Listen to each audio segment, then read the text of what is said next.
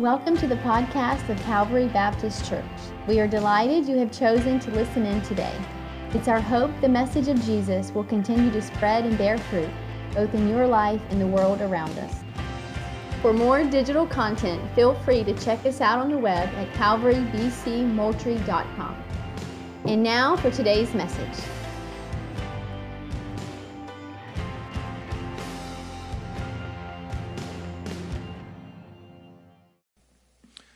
Just a couple of things as we move into God's Word. Uh, we are in the book of Galatians. Uh, we have walked now through verses chapter 1 1 to, we will finish chapter 4 today. We're in this book, which is a letter written to the region of churches that Paul had spent some time with as a result of what we learned last week, some kind of ailment that he had. And it just happened to be that this is where he was. And while he was there, he took his suffering, he actually and then used it as a means to proclaim Christ to these people. And many of them believed in Christ through faith and relied upon Him alone. And many had heard the gospel and believed and as a result have been adopted into the family of God as sons of God as we've been studying. But then we know Paul left and we, we see in the scriptures that a group of other teachers came from Jerusalem into this region and began to proclaim and began to teach something that sounded like the gospel, but they were adding some Jewish customs on top of the faith in Jesus. And Paul is now writing this letter after hearing of some of them who have been turning from the gospel, turning from Christ and believing in this almost gospel. Not that there really is one, as Paul says. And we've been learning that almost gospels still abound today.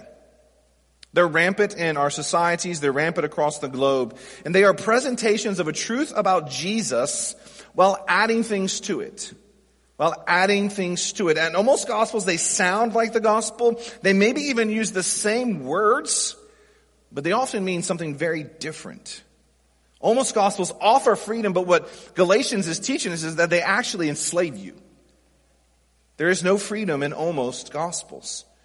And Paul has been, he's been pretty tough on these Galatians. He's called them fools.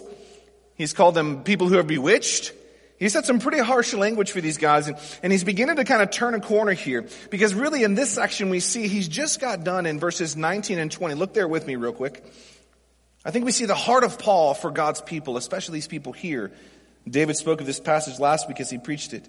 He says, My little children, which is interesting, right? Paul has an affinity for these people. He believes they're children of his faith, that, that he, through the proclamation of Christ, that they are for his watch care, they're for him to steward. And he says, Oh, I'm in the anguish of childbirth until what? Christ be formed in you.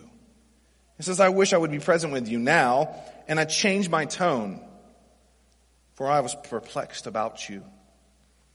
So we see that he has been harsh. He has been very, very, very, very strong language, especially at the beginning of Galatians. He says, Oh, foolish Galatians, why are you so quickly abandoning the gospel for another gospel? What's interesting here is I really think we, we begin to see with this language here, we're seeing he's beginning to turn a corner. He's beginning to almost act like a counselor here. He's beginning to persuade them. And what he's going to do is he's going to use what the fancy word is a rhetorical device. So he's using what I believe to be some of the arguments of the Judaizers and he's flipping it. He's taking the language of these false teachers and he's saying, here's what they're saying, but here's what it actually is. And so he's trying to persuade these people, you know, and that is the job of a Christian. Our job isn't just to browbeat. There's times we stand on truth and we stand no, but there's also times where we as God's people, we are called to persuade. We're called to plead with people. We're called to listen to what they're saying and then bring truth to bear on that in a convincing way which is partnered with its truth. And we see here Paul doing this very work. And one of the things we need to understand is verse 21, right here at the beginning. So look at 421. Kind of sets the stage for his whole section here. He says, Tell me, you who desire to be under the law, do you not listen to the law? And so Paul uses this language of under the law. We need to understand that under the law does not mean obeying the law. We can't put those together. Under the law doesn't mean those who obey the law. He says, oh, I can't believe you're obeying the law. No, because we know throughout the scriptures, the, those who follow God, we love to follow His good commands. We think they're good for us. We think they're bringing flourishing in our life in accordance with God's design. So Paul, it appears here, is saying that if you understand the law correctly, you would understand that the law can't carry the weight of your salvation. It can't carry the weight of your satisfaction to bring hope and joy in this life. He's saying, come on guys, you're misreading the law if you think it can save you.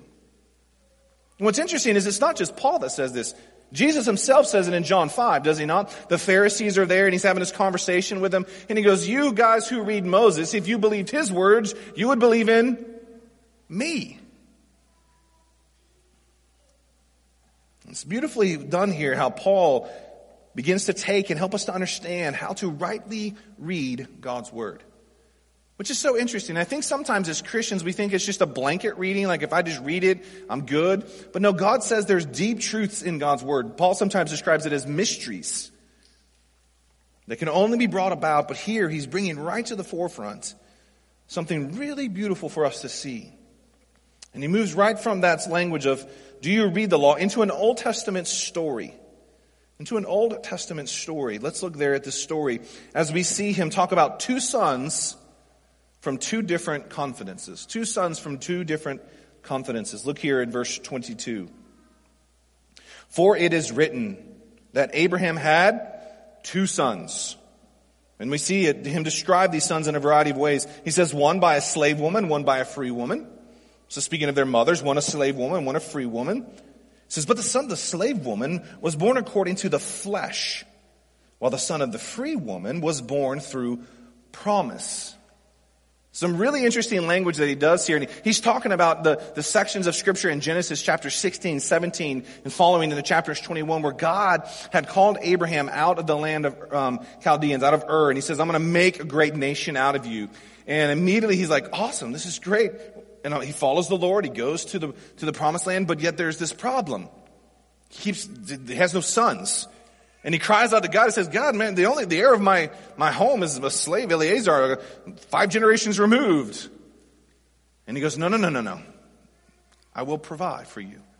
Look out at the stars and see them, their number. As vast as the stars are, so will be your children. And it took some time. Didn't it? I mean, we know that there's, like, we, we read a chapter, but in the midst of that chapter is like decades. Ten years have transpired and he's still holding fast to God and he's, he's holding on and he's having to be patient. And then finally Sarah looks at him and says, dude, I'm old. I'm dried up. Take my, my maidservant, Hagar.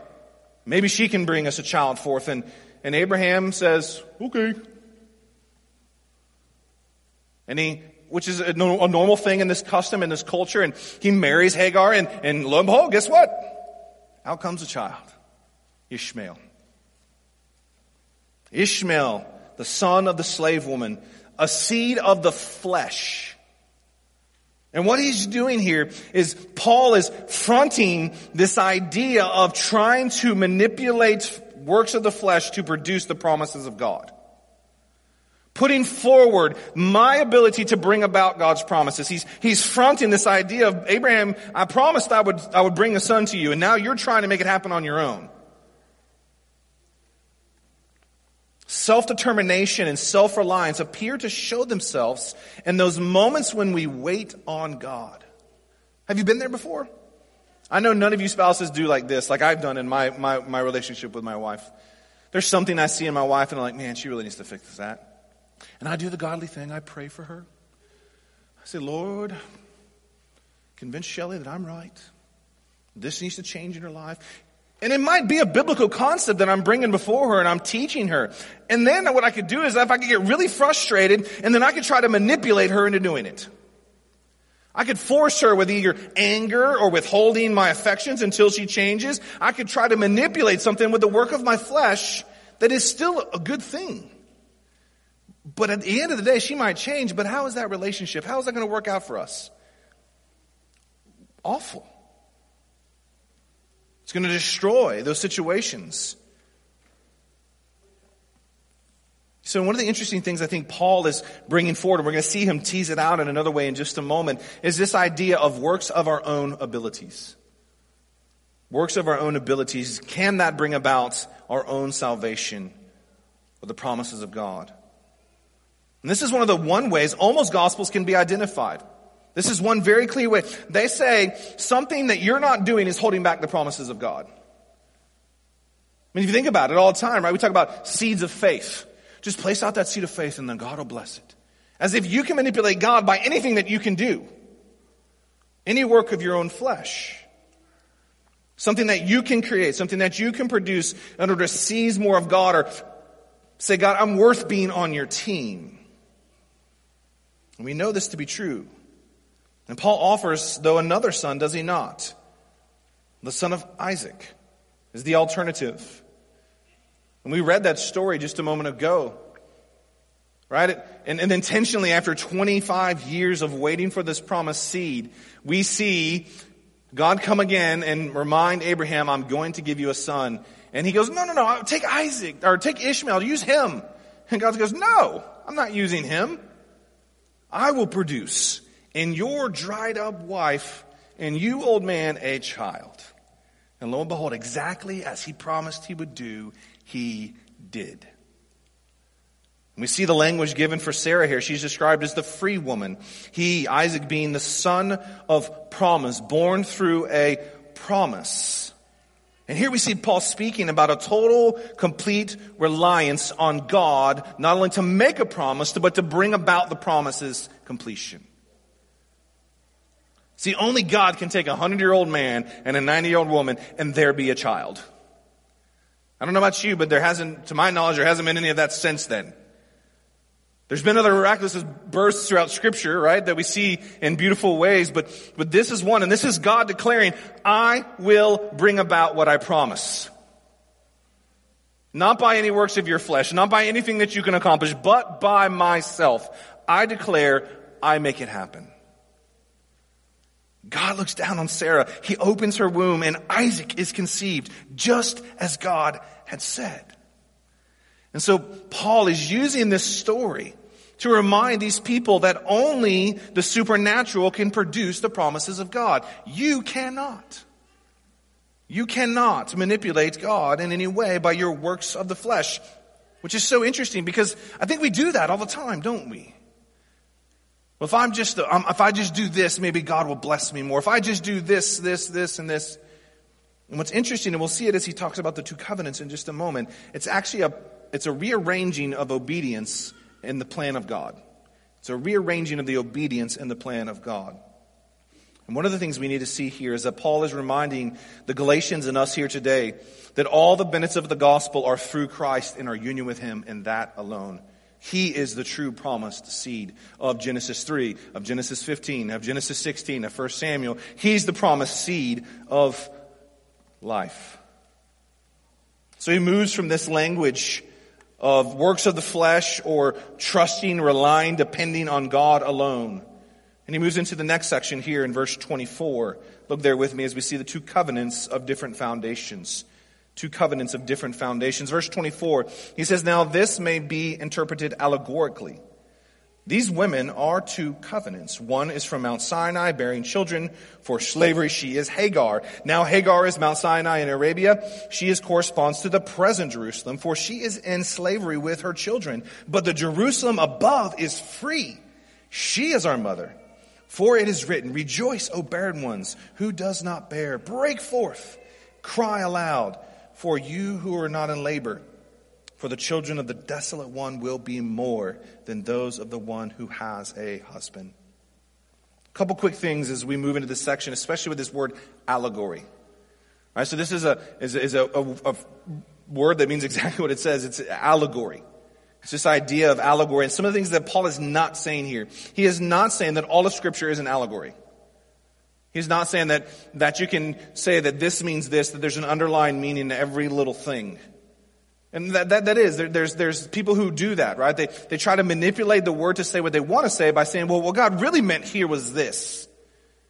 So what Paul's not doing here, he's not condoning, condoning interpreting everything in the Bible allegorically or as if there's a hidden meaning behind things. The Bible is to be taken literally within its literary context. Let me give you an example of what I mean. Suppose Shelly was writing to her mom uh, about a conversation that we had had, and she goes, Mom, man, Josh just beat me up. And Carol reads that, her mom, and she goes, Well, dang, she gets on the phone, she calls, you know, Moultrie Police Department, she says, my daughter's being beat up, and the, and the cops show up at her house, and, and they're like, what are you doing here? And Shelly's like, mom, I meant he was, he was beating me up because he's loving me, and he's walking beside me, and he's really showing me that I'm not who I need to be. But we take exactly how literally, then it's this idea of being, like I physically abused her. It was a misunderstanding of that scene. And, and so we gotta be careful that we do not do that. That we, we take things literally as they're intended to, and that we also understand what Paul's saying here. He is not also saying that there were not real people, that this wasn't history, that Isaac or Ishmael were not real people. They are. They were. But he is reminding us that throughout the Bible, especially within the Old Testament, there are patterns, there are types, there are shadows that we see carried out throughout the Old Testament into the New Testament. Let me give you an example of one, right? Let me give you an example of one. One would be the dwelling place of God. The very beginning of the Bible, where is God's dwelling place? In the garden with Adam and Eve. But then because of sin, they're separated. But then God makes a promise through Abraham and they, we see these generations come through and they go to Egypt and then God rescues them out of Egypt and he says, I want to be with my people and he establishes a tabernacle. Right? And that tabernacle is the dwelling place of God with his people. Right? And then we see that transmoves into, the temple. And then we see Jesus, his own language, I will tabernacle among you. He is the dwelling place of God with his people. And now, as the New Testament, we, God's people, actually have God dwelling where? Not just in the building, where? In his people. Us. And then here's the greatest news of all. He promises that on the new heaven and the new earth, that once again God will be with who? Us. All of these things in the Old Testament were setting a pattern. They were setting a shadow. They were, they were reminding us of what was fulfilled and brought to its completion in Jesus. And so Paul is using this same understanding that these are actually an illustration and an analogy that could be used to understand this very thing they're struggling with. So let's look at those as we see them here. First covenant we see is in verse 24. One is from Mount Sinai. We know Mount Sinai is the understanding of the law of God. This is where God rescued the people of Egypt, from, of Israel from Egypt. He brought them through the Red Sea and then they stopped at Mount Sinai. Moses ascended and the law was given and God made a covenant with them. So Mount Sinai is a representation of the law and it says, bearing her children for slavery. She is Hagar. She is Hagar. So what do Ishmael and Mount Sinai have in common? He goes from the son of the works of the flesh to Mount Sinai, a location, a time period in the people of history, the history. Well, the same thing that we all struggle with. It's a works of the flesh. We think we can save ourselves by being good enough, following the law. And you know this to be true, right? We all do this. I remember as a young man, I used to do that. Here's the amazing thing. My mom and dad had expectations for my home. I know it's amazing the way I turned out now that you believe they did, but they did. They had expectations for our home. And I knew how to manipulate the expectations to get exactly what I wanted. I didn't love mom and dad. I mean, I did, but I didn't like their rules. I just wanted what they gave me, which is money to go do what I wanted to do. They were a, the laws were a means to get what I wanted, which was whatever my flesh wanted. And sometimes we do the same thing with the law of God. We think, well, if I do this and I check this box and act this way, then I can put God in my debt. And you see here, it appears that, that he's using this idea of Mount Sinai and this woman, and he's flipping it on its head because this is probably the exact line of logic that the false teachers were using. Abraham, led to, led to Mount Sinai. And then guess what? From Mount Sinai, let's to Jerusalem, the dwelling place of God, the temple. And if you want to really be a son of God, if you really want to be people of God, you need to follow these same patterns. You need to walk in circumcision. You need to walk in these festivals. It was Jesus, obedience, then you're saved. And this is a crucial thing that we'll tease on in just a moment. It appears these false teachers were coming in and just adding to the work of Christ just ever so slightly. You see, Isaac was this true son. So you need to walk in there. Nobody would have attached Hagar to Mount Sinai. But Paul was doing this in a beautiful rhetorical way. He was saying, guess what, guys? You know who actually is the slaves? It's those who believe the law can save them. Enslavement, we see it listed four different times in this section. Look at verse 23. He says, but the son of the slave, according to the flesh. We see it again in verse 23. Or 24, excuse me. says there will be the two of Mount Sinai bearing children of slavery. Verse 24, uh, 25, excuse me, um, for she is slavery with her children. This would be a total flip of the script the false teachers are saying. They're like, no, just walk in the law and you'll find true freedom. And Paul's saying, no, if you try to add your works of the flesh, if there's anything of your own self-determination, if there's anything of your own ability to save you, you will only be enslaved by it. You see, salvation is found by depending on Christ and Him alone. Enslavement comes as we seek to find our value, our satisfaction, our identity, our favor with God with anything that we do. And we know this to be true. Guys, you know this to be true. If you've, if you've ever been in a relationship with somebody, you're always trying to what? Measure up to them. Measure up to them. Try to bringing something to the table, bringing something to the table, right? Especially if you've got fathers. I always wanted to impress my dad so that he would love me. He would value me. And one of my dad's constant comments, Josh, I'm going to love you no matter what because you're what? My son. This is the same thing God's declaring to us in these moments that, that we have through Christ been brought into the relationship with God. It's nothing of the flesh. Jesus uses this language in John. He says, right, that, that which is sown according to the flesh will reap the flesh, but that which is sown according to the spirit will reap the spirit. It's the same idea here. And Paul is just reminding these guys that there is works of the flesh and there's a work of God by his spirit. So look at the other covenant. Verse 26. But the Jerusalem above, is he talking about like Canada? Like above?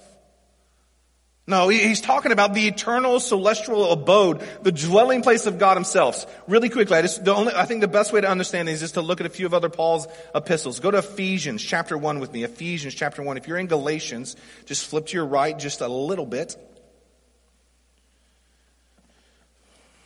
Ephesians chapter 1 says, blessed in, ver- I'm in verse three. He says, blessed be the God and Father of our Lord Jesus Christ, who has blessed us, who's us, believers, children of God, sons and daughters of God, in Christ Jesus, with every spiritual blessing in the heavenly places, even as he has chosen us in him before the foundations of the world, that we should be holy and blameless before him. In love, he predestined us for adoption as sons through Jesus Christ, according to the purpose of his will, to the praise of his glorious grace and if you keep reading, you move down just a little bit further, he says, We are seated with him. And that's the, the beauty of it is that one of the things Paul is reminding the people here is that God's people are not those who labor in the flesh nor delight in only the things of this earth. Our greatest dwelling place, our home is where? We studied this in 1 Peter. Eternity. We are exiles in this land. We not only don't believe our works produce anything of our own salvation, but our greatest joy is storing up treasures where? In heaven, not on earth. And he's reminding them of this. This, this city, Zion, it was referenced to all over the place in the New Testament, or in the Old Testament. Or you can think of Colossians chapter 3, where it says, set your mind on things that are above, not on the things of this earth.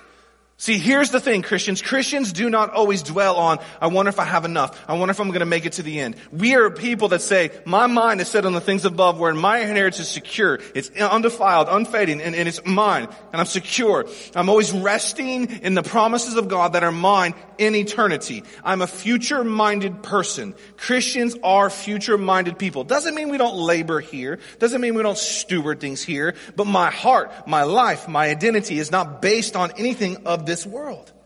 Now that's freedom. Right? We've experienced tornadoes. And if my whole hope is in something that can be destroyed by a 30 second windstorm that comes by, that's not a very good hope. He says, but I've given you a hope and it's in eternity. The Jerusalem that is to come. Why is it going to come? Because Christ is returning. And this is the gospel of grace that he offers these people and he reminds them of and he's pleading them with. He says, Jerusalem above where Christ is seated. And then he goes into this really interesting quotation from Isaiah 45. So look with me at verse 27, excuse me, 54. He says, For it is written, Rejoice, O barren one who does not bear. Break forth and cry aloud, you who are not in labor. For the children of the desolate one will be more than those of the one who has a husband. Why does Paul use this quote from Isaiah 54, verse 1? As he's reminding them of the promise of a city to come. Why does he use this one? Well, one of them you have to understand the context, right, of what's going on in this section of Isaiah. This was written 1200 years after Abraham and 600 years before Paul is using it here. And the prophetic word was given to the people of Israel why they were where? I mean, know? They were in exile in Babylon. And they're probably beating themselves up. They're probably saying, well, dang, man, we're never going to get to go home. We're barren. We just, I mean, all of these just, man, we just, we're failures. We're utter, complete, total failures. We're barren. Isaiah was declaring to these exiles, do you feel weak? Do you feel shameful? Do you feel like failures? Then guess what? That's exactly where God wants you to be. Because God delights in bringing broken people to restoration. God delights in taking weak people to show His strength. God delights in someone who says, I don't have it all together. Instead, He delights in saying, I recognize I have nothing and I need Christ. The barren one unable to produce anything of their own self. And he says, I will bring about many from these type of people. So how are you?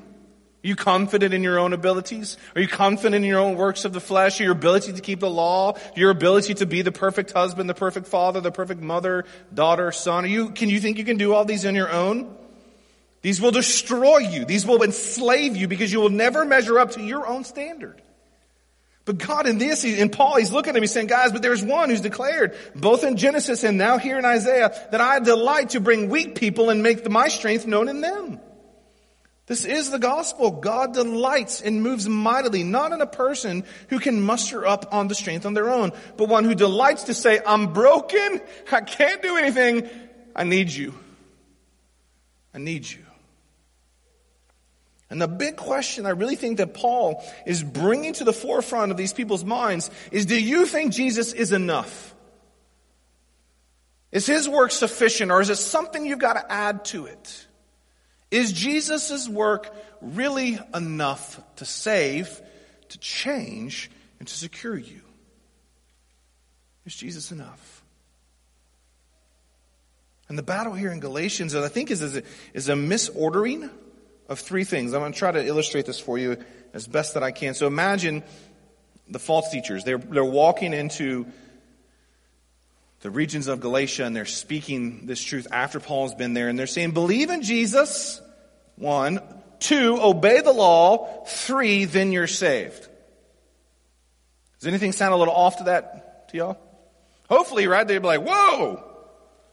Believe in Jesus, obey the law, then you're saved. You're a child of God. You're a people of God. That is not the gospel. The gospel is this, believe in Christ, you're saved, and guess what happens? Then you delight to obey His word. The moment we reorder where obedience goes is almost gospels. If obedience ever comes before belief or before salvation in order to be saved, it's not the gospel of the scriptures. Does that make sense?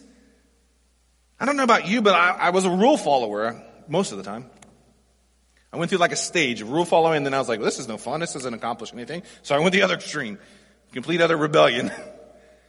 and neither of them, they both crushed me under their weight until Christ shone in my heart in such a way that I'm like, oh, it's not about my obedience. It's about Christ. And I cling to him and I trusted in him. I'm like, Jesus, you are my all. All of me for all of you for what? All of my days.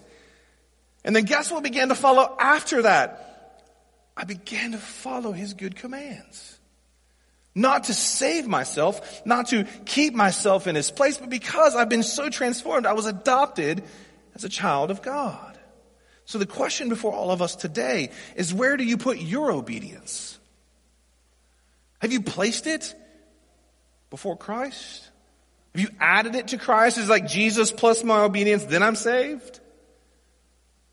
That it will destroy you because you will never be able to measure up to your own works. The gospel is Jesus Christ.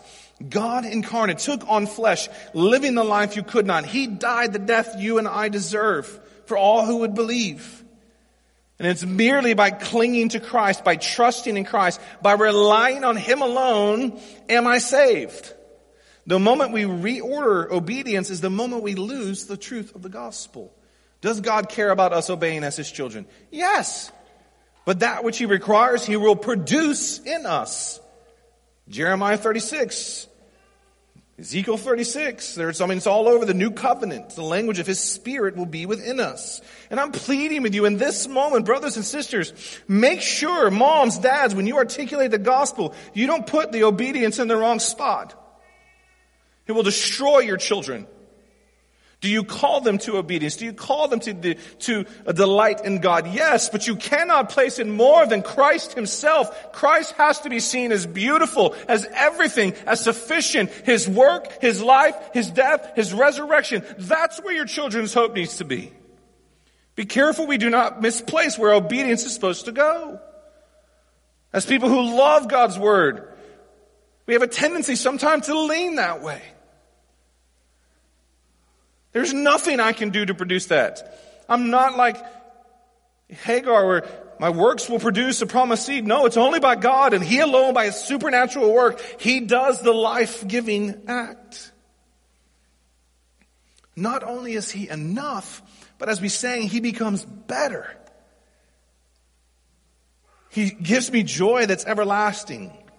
I love this illustration that John Piper uses describing freedom. If you've ever heard it before, I would encourage you to, to, to, think about it often. He says, you know what true freedom is? It's having the opportunity, the ability, the knowledge to do something and being able to do it forever. Right? He gives four characteristics. Let me say that again. The opportunity, the desire, the ability, and doing it forever. So if I don't have the opportunity, like I would love to go jump out of a plane with a parachute on. Let me make sure I put that together. With a parachute on. Right? I, I have the desire, I got a little bit of knowledge, but I don't have the opportunity. So I'm stuck, right? I don't have those things, right?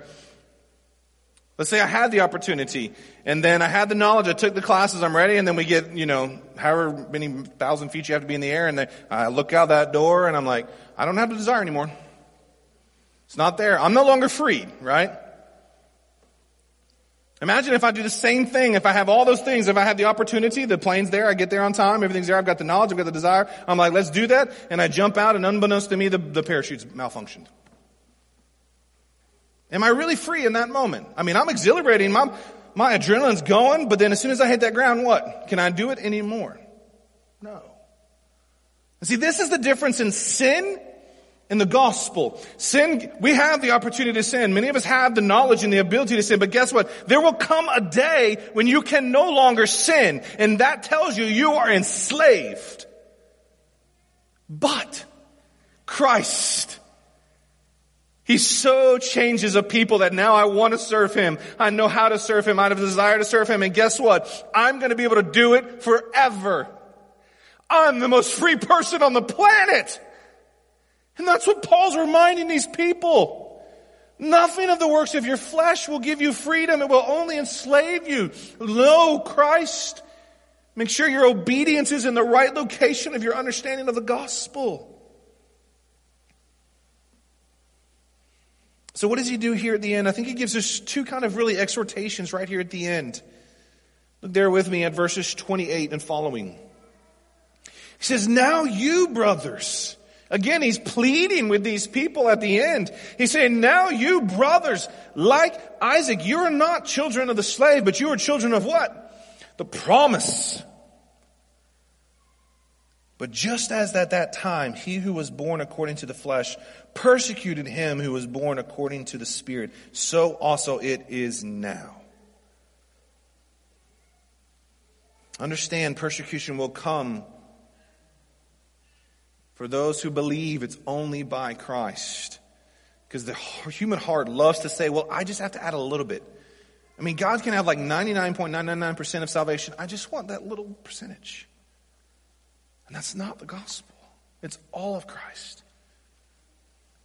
And persecution will come as we lean back into self determination. But he says here, cast them out.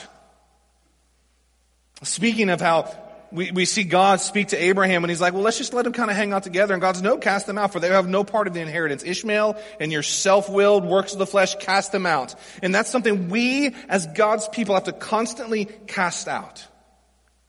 At the end of your day, if you go and you're like sitting at the table and you're having conversation with your family and you're just like, I don't know, I just don't feel like, like I deserve God's love.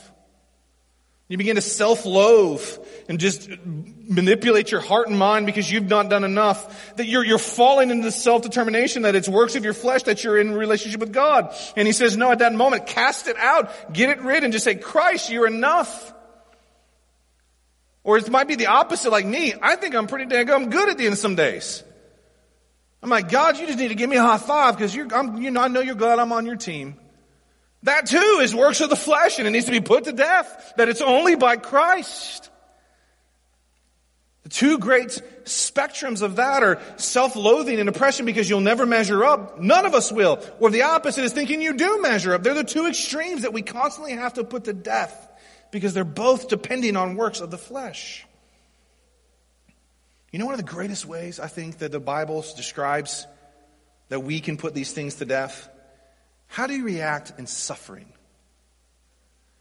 Suffering is God's great gift to his people because it lets you know do you really believe you are deserving of something? Like, I'm a pretty daggum good husband, so that means I deserve a pretty daggum good wife. I'm not saying Shelly. Shelly's wonderful. If you know her, you know that to be true. We think we deserve this or I deserve that or moments of struggle and heartache. God shakes us and He says, do you really, do you really believe that Jesus is better, that he's enough. And another way is the manner we treat others. So imagine, let's just um, play a mental, mental game for a second. Let's imagine that someone went and did something just so awful. Went into a,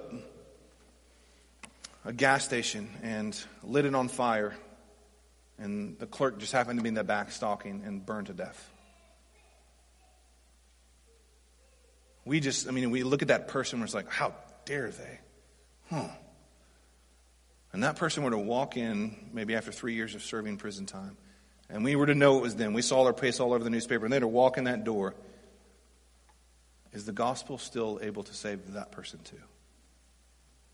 Or do you think you're better? That's a great indication of where you're, if you believe in the freeness of the gospel that Jesus Christ is enough. How do you treat the most wickedest of people? Are you better? You were deserving, yet they aren't. I pray that's not our heart. But we go to all and share the good news of Jesus Christ, announcing what King Jesus has done and pleading for them to respond in faith and obedience. So, how do we begin to cast self determination out? I believe prayer is crucial. Prayer is pivotal. Because this is our pleading God, I can't do this. I want to, but I can't. So will you produce it in me? Genuine loving and accountability within a fellowship of believers is pivotal. We're not always the best at identifying our own sins and our own struggles. We need others to speak into our life. Reading scripture and listen and seeing morality not as the means of salvation, but as the response to faith in Christ. So this is Paul. He says, cast them out. But look at their last thing. One more exhortation in verse 5 1. It says, For freedom, Christ has set you free. And Paul's going to build this out over the next chapter. And he says, Stand firm, therefore. Brothers and sisters, there will be false teachers to the last day. Trying to convince you, just add this or just do this or just move this way. And we are to say, no, I believe in the sufficiency of Christ and in Him alone. And we stand firm in that truth because we believe what the Bible has declared and what Christ has accomplished is true freedom. True freedom. And do not submit again to this yoke of slavery. So, do you feel like a failure? Feel like you never measure up at the end of the day? Great. Stand firm in Jesus, for he is your salvation. Rejoice that you have been purchased now to walk in his good ways. This is the gospel Paul is presenting. Reminding the Galatians of, reminding us that it is nothing of the works of the flesh. It is supernatural. It is God's glorious work. It is not by keeping the law. Don't misorder your obedience and your belief. And finally, stand firm that Jesus is sufficient to the last day. Can't wait to get into chapter 5 because it's the fruit, it's the, it's the outflow of these good doctrines and truths that we read in God's Word. Let me pray for us as we close.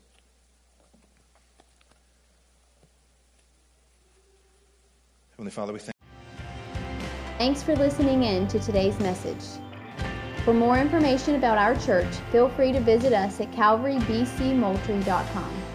We hope you will join us again next time. Until then, grace and peace.